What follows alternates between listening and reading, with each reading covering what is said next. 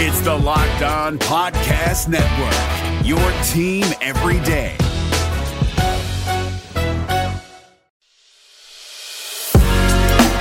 You are Locked On Reds, your daily Cincinnati Reds podcast, part of the Locked On Podcast Network, your team every day.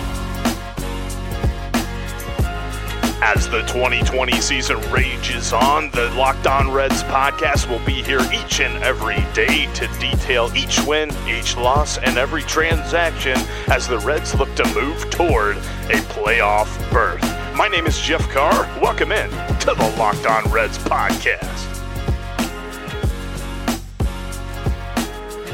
What's going on, Reds fans? Welcome in to the Locked On Reds podcast. Thank you so much for joining me here today on this afternoon edition. Let's get a little pregame uh, preview of the Brewers coming in today. Also, going to recap the weekend that was a very good weekend to be a Reds fan. We're going to get to all that here in just a minute. But before we do, make sure that you are subscribed on whatever podcast platform you're currently listening to. Also, follow me on Twitter at Jeff Carr with three F's and follow the show at Locked On Reds and save that Locked On Reds line number into your phone at 513 549 0159.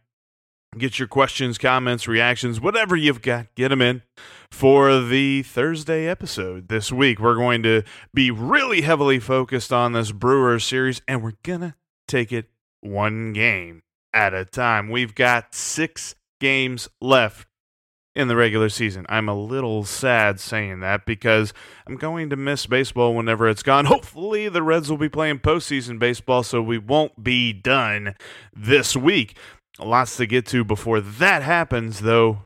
That's why we're going to take it one day at a time here on the Locked On Reds podcast. So let's start off with a recap of this awesome, awesome weekend that the Reds just finished up with a series victory over the Chicago White Sox. Friday night was a home run derby. Absolutely crushed the ball off of Jonathan Stiever, did just about everybody in the lineup.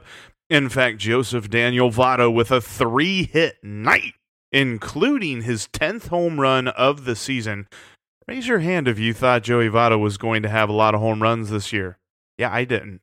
But 10 home runs in 52 games, I'm no rate statistic expert or something like that. All I can tell you is that's going to be more than I thought he was going to hit if you expand it out to 162 games. So great on Joey. He has been a linchpin in this lineup, a key guy that has been there in almost any situation that they need him to be. He got on base so many times this weekend. We'll get to him a little bit more in the three stars of the weekend segment. Also, wanted to uh, point out Michael Lorenzen's awesome performance. Four and two thirds innings of two run baseball. Now, those two runs were runners that he had left on whenever Lucas Sims came in to relieve him and then they scored on a couple of hits. But overall, a great start, two great starts for him in the span of a week. And that was super clutch for a team that was missing Sonny Gray for 10 days. Hopefully, I mean, he's scheduled to be back here in this Brewers series, which will be amazing. But the fact that Michael Lorenzen was able to carry the torch for a week after what we saw in the beginning of the season, the transformation that he took, it was it, was like he was super worried about his velocity, couldn't control it, and then he stopped all that. He went back to the way that he pitched last season, and he has been phenomenal. A very valuable pitcher for the Reds over these last two weeks.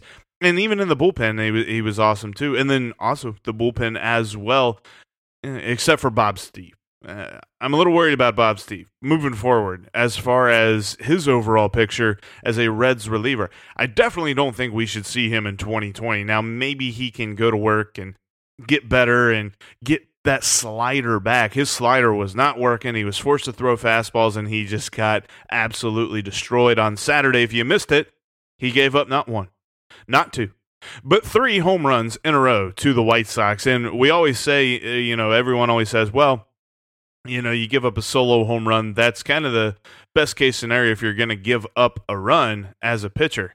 The only problem is you can't do it back to back to back. Is that not very good for holding on to a lead. Obviously, the Reds did not come back in that one. But Sunday's Lorenzen start, coupled with a whole bunch of walks, the starter for the White Sox, Dylan Cease, ceased to find the strike zone, and the Reds benefited greatly. They scored five runs in the bottom of the fourth inning, and they only had one hit. They, they saw 11 batters come to the plate, and they only got one hit. That That's just some crazy baseball for you right there. And then the Punisher, Aristides Aquino, with a bomb that pretty much sealed the game. The, the White Sox never really made it close it would have been a little bit closer, obviously, if they didn't have the two run home run. But Aquino's home run made him feel nice and safe, and Raisel Iglesias just shut the door.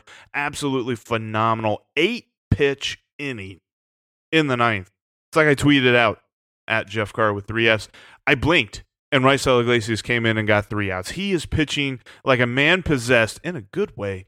And that's a good thing for the Reds as we head into the stretch run and hopefully the postseason. We're going to talk about game one of this final week, this very, very crucial week that will most likely see the Reds have to go down to the wire, down to the last game before they figure out the fate of their 2020 season.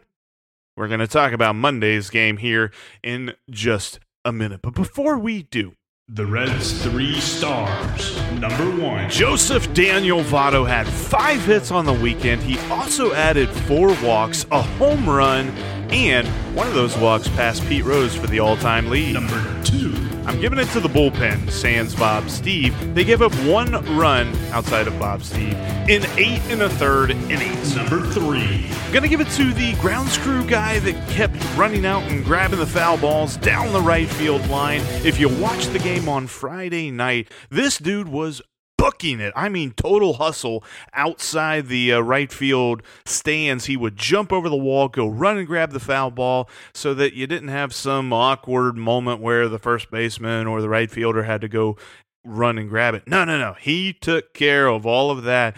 Dude had some uh, speed too. Wonder what his 40 time is. All right, we're going to jump into the Brewers game. But first, with uh, everything that's gone on this year, it's been a very trying year for everybody in all phases of everything because, well, when everything is shut down for a long time, that kind of throws a wrench in just about anyone's plans, especially if you own a business and you're probably looking to add on to your company, add on some new talent. The best way to do that is with Indeed.com. Check out Indeed as they are the best source for hiring new talent as folks who use Indeed see an uptick in both the quality and quantity of applications. Go to Indeed.com right now slash locked on MLB and you'll get $75 worth of posting credit. That's a free $75 credit for Indeed.com for your next job posting. This is the best available offer anywhere. And when you're looking at Indeed, they're the number one job site in the world because Indeed gets you the best people fast. Unlike other sites, Indeed gives you full control and payment flexibility over your hiring. Only pay for what you need there at Indeed.com. Plus, you can pause your account at any time, and there are no long term contracts. Indeed provides powerful tools to make your search that much easier. They've got sponsored jobs, which are shown to be three and a half times more likely to result in a hire. And now at indeed.com slash locked on MLB, you can get $75 worth of credit toward your next sponsored job ad. Go there right now. Indeed.com slash locked on MLB for your next hire. Terms and conditions apply. Offer valid through September 30th. What's your snack game like right now? Do you have Built Bar as part of your snack game? If you don't, you're doing it wrong. Built Bar is a protein bar with all the health benefits of a protein bar and none of the boringness because it tastes like a candy bar. And they've got all these amazing flavors too, like cookies and cream. They've got peanut butter chocolate. They've also got the stuff for the fruit fan, like strawberry, raspberry. They've got peach. All this amazing stuff is at builtbar.com. And when you enter the promo code locked on, you'll get $10 off your next order. Built Bar is amazingly nutritious as much as it is phenomenally delicious because when you look at their statistics, we always talk about statistics here on the Locked On Reds podcast. When you look at the statistics of Built Bar, it speaks for itself. Lots and lots of protein, very little sugar, very little carbs, very little calories. They work on any diet you could possibly think of keto, as well as Weight Watchers, as well as if you're just counting calories. Built Bar has an amazing lineup of flavors for their protein bars that taste like a candy bar. So go to builtbar.com and enter the promo code locked on to get $10 off your next order of the amazing Built Bar and up your snack game right now builtbar.com. All right, a key, very, very crucial, obviously the most crucial matchup of the season so far the Reds and the Brewers at Great American Ballpark starting tonight at 640 p.m. Let's break this down. Monday night's game, Luis Castillo is going to toe the rubber. His last start was a phenomenal one. Let's see if he can continue that momentum tonight. Going up against him will be Brandon Woodruff from the Brewers. Woodruff on this season has a 3.45 ERA, and in his last three starts, well, his last two in particular, very, very good. Seven innings against the Cardinals, seven innings against the Cubs, a combined eight hits allowed, a combined three earned runs allowed in those last 14 innings compared to 17 strikeouts dude has been pitching pretty well. Big reason why the Brewers are, you know, 500 as well as the Reds. They're kind of tied, kind of not, just because the Reds are 27 and 27 and the Brewers are 26 and 26. So they've still got a few more games to make up to catch up to those 60 games. But this is still very clear. I mean, if the Reds lose to the Brewers, then the Brewers will flip flop them in the standings, and the Reds will fall out of the playoff race. So this is a must win series. You lose this series to the Brewers, you pretty much can about kiss those playoff chances goodbye. Now, the Brewers coming up after the Reds will take on the Cardinals in a five game series that's going to be very important, very pivotal for the Reds to hopefully see what kind of damage gets done there as both teams are right around the Reds. Really, I, I don't want to sit here and say that the Reds got to sweep the Brewers, but it'd be a lot better if they did. Basically, and, and that's really great analysis, isn't it, Jeff? Yes, the Reds need to win. That's plain and simple. they just got to win. The Brewers, that's all they've been doing here lately is they come in with a four-game win streak. They swept the Royals in 3 games. They won 9 to 5, 5 to nothing and 5 to 3. They've actually been pretty solid at home. Now, when it comes on the road, they're not really that bad. They're 11 and 12 with 108 runs scored against 103 runs allowed. What's interesting is the Brewers have flourished in one-run games this season. They're 10 and 5. That's pretty good when you win twice as many one-run games as you lose. So we'll see what happens here in this series with the Reds. As just for a side-by-side comparison, the Reds are 14 and 12 at home and 7 and 7 in one run games.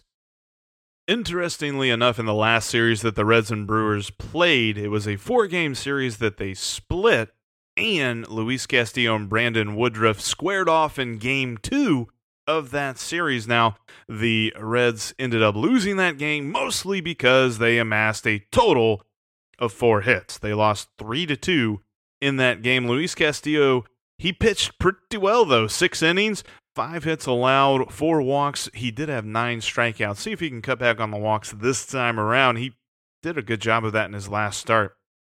He did allow one earned run, three runs total, as the defense also didn't do him any favors in that game either. So we'll see how the Reds can bounce back. Woodruff, on the other hand, six innings, eight strikeouts, two earned runs allowed on four hits and one walk, as I mentioned before. So not very many base runners in that game. That was at Miller Park. Now we shift to Great American Ballpark in this day by day atmosphere here now on the Locked On Reds podcast. We're going to make sure we focus on each day. I'm not going to go too crazy about, well, they've got to do this, they got to do this tomorrow and everything, because it's only the day that matters. If they don't win today, then tomorrow becomes a lot harder. So, checking out the Brewers lineup when it comes to facing Luis Castillo in that last game, all of the damage was done against Castillo in the fourth inning. Just to kind of give you a refresher, the inning started off with back to back singles by Christian Yelich and Keston Hiura. Then Justin Smoak hit a ground ball to Joey Votto. And if you remember this play, and if not, I'll just refresh your memory anyway. Votto turns and fires to second base because he's got a chance for a double play. The problem was the angle that Keston Hiura took. Joey Votto's ball just hits off Keston Hiura and goes into center field, which allows a run to score. Was a little bit of a uh, kind of ugh, what kind of an error was that? Then Omar Narvaez strikes out for the very first out of that inning, and you're thinking, okay, maybe Luis Castillo can limit the damage here. Maybe La Piedra can turn it on. But then Ben Gamel drops a double down the line that scores the tying run. And then after an Eric Sogard pop out, Orlando Arcia gets a single that scores Justin Smoak, but then Ben Gamel is thrown out at home plate, which actually was a pretty nice play if you remember it. But that was basically the entire game. In fact, the Reds had scored in the top half of the fourth. So the fourth inning was the only thing that, or the only inning that anything really happened in that game because Castillo settled back down. Then the bullpen shut things from there. However, the Brewers bullpen shut everything down from there as well. So we'll see what the Reds can do tonight. Game time at 6:40. Very important game and we'll be talking about it here tomorrow on the podcast and getting you ready for game two that will see the return. He, he didn't spend that long on the disabled list, or sorry, injured list. I always get that wrong. But the return of Sonny Gray, and he'll go up against Brett Anderson and we'll have a lot more on that game on tomorrow's podcast. So make sure that you check that out. And the best way to not miss it is to subscribe on whatever podcasting platform you're currently listening to. Also, follow me on Twitter at Jeff Carr with three F's and at Locked On Reds. Save the Locked On Reds line number into your phone at 513 549 0159. Let's get your comments, reactions, all of that in.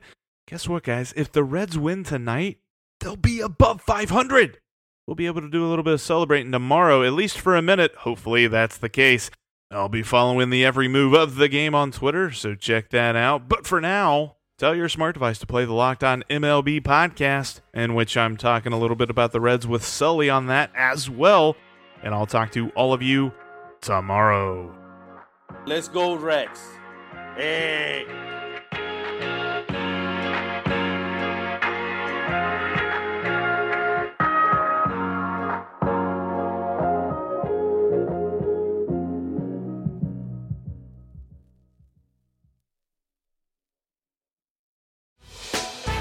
Hey, Prime members, you can listen to this locked on podcast ad free on Amazon Music. Download the Amazon Music app today.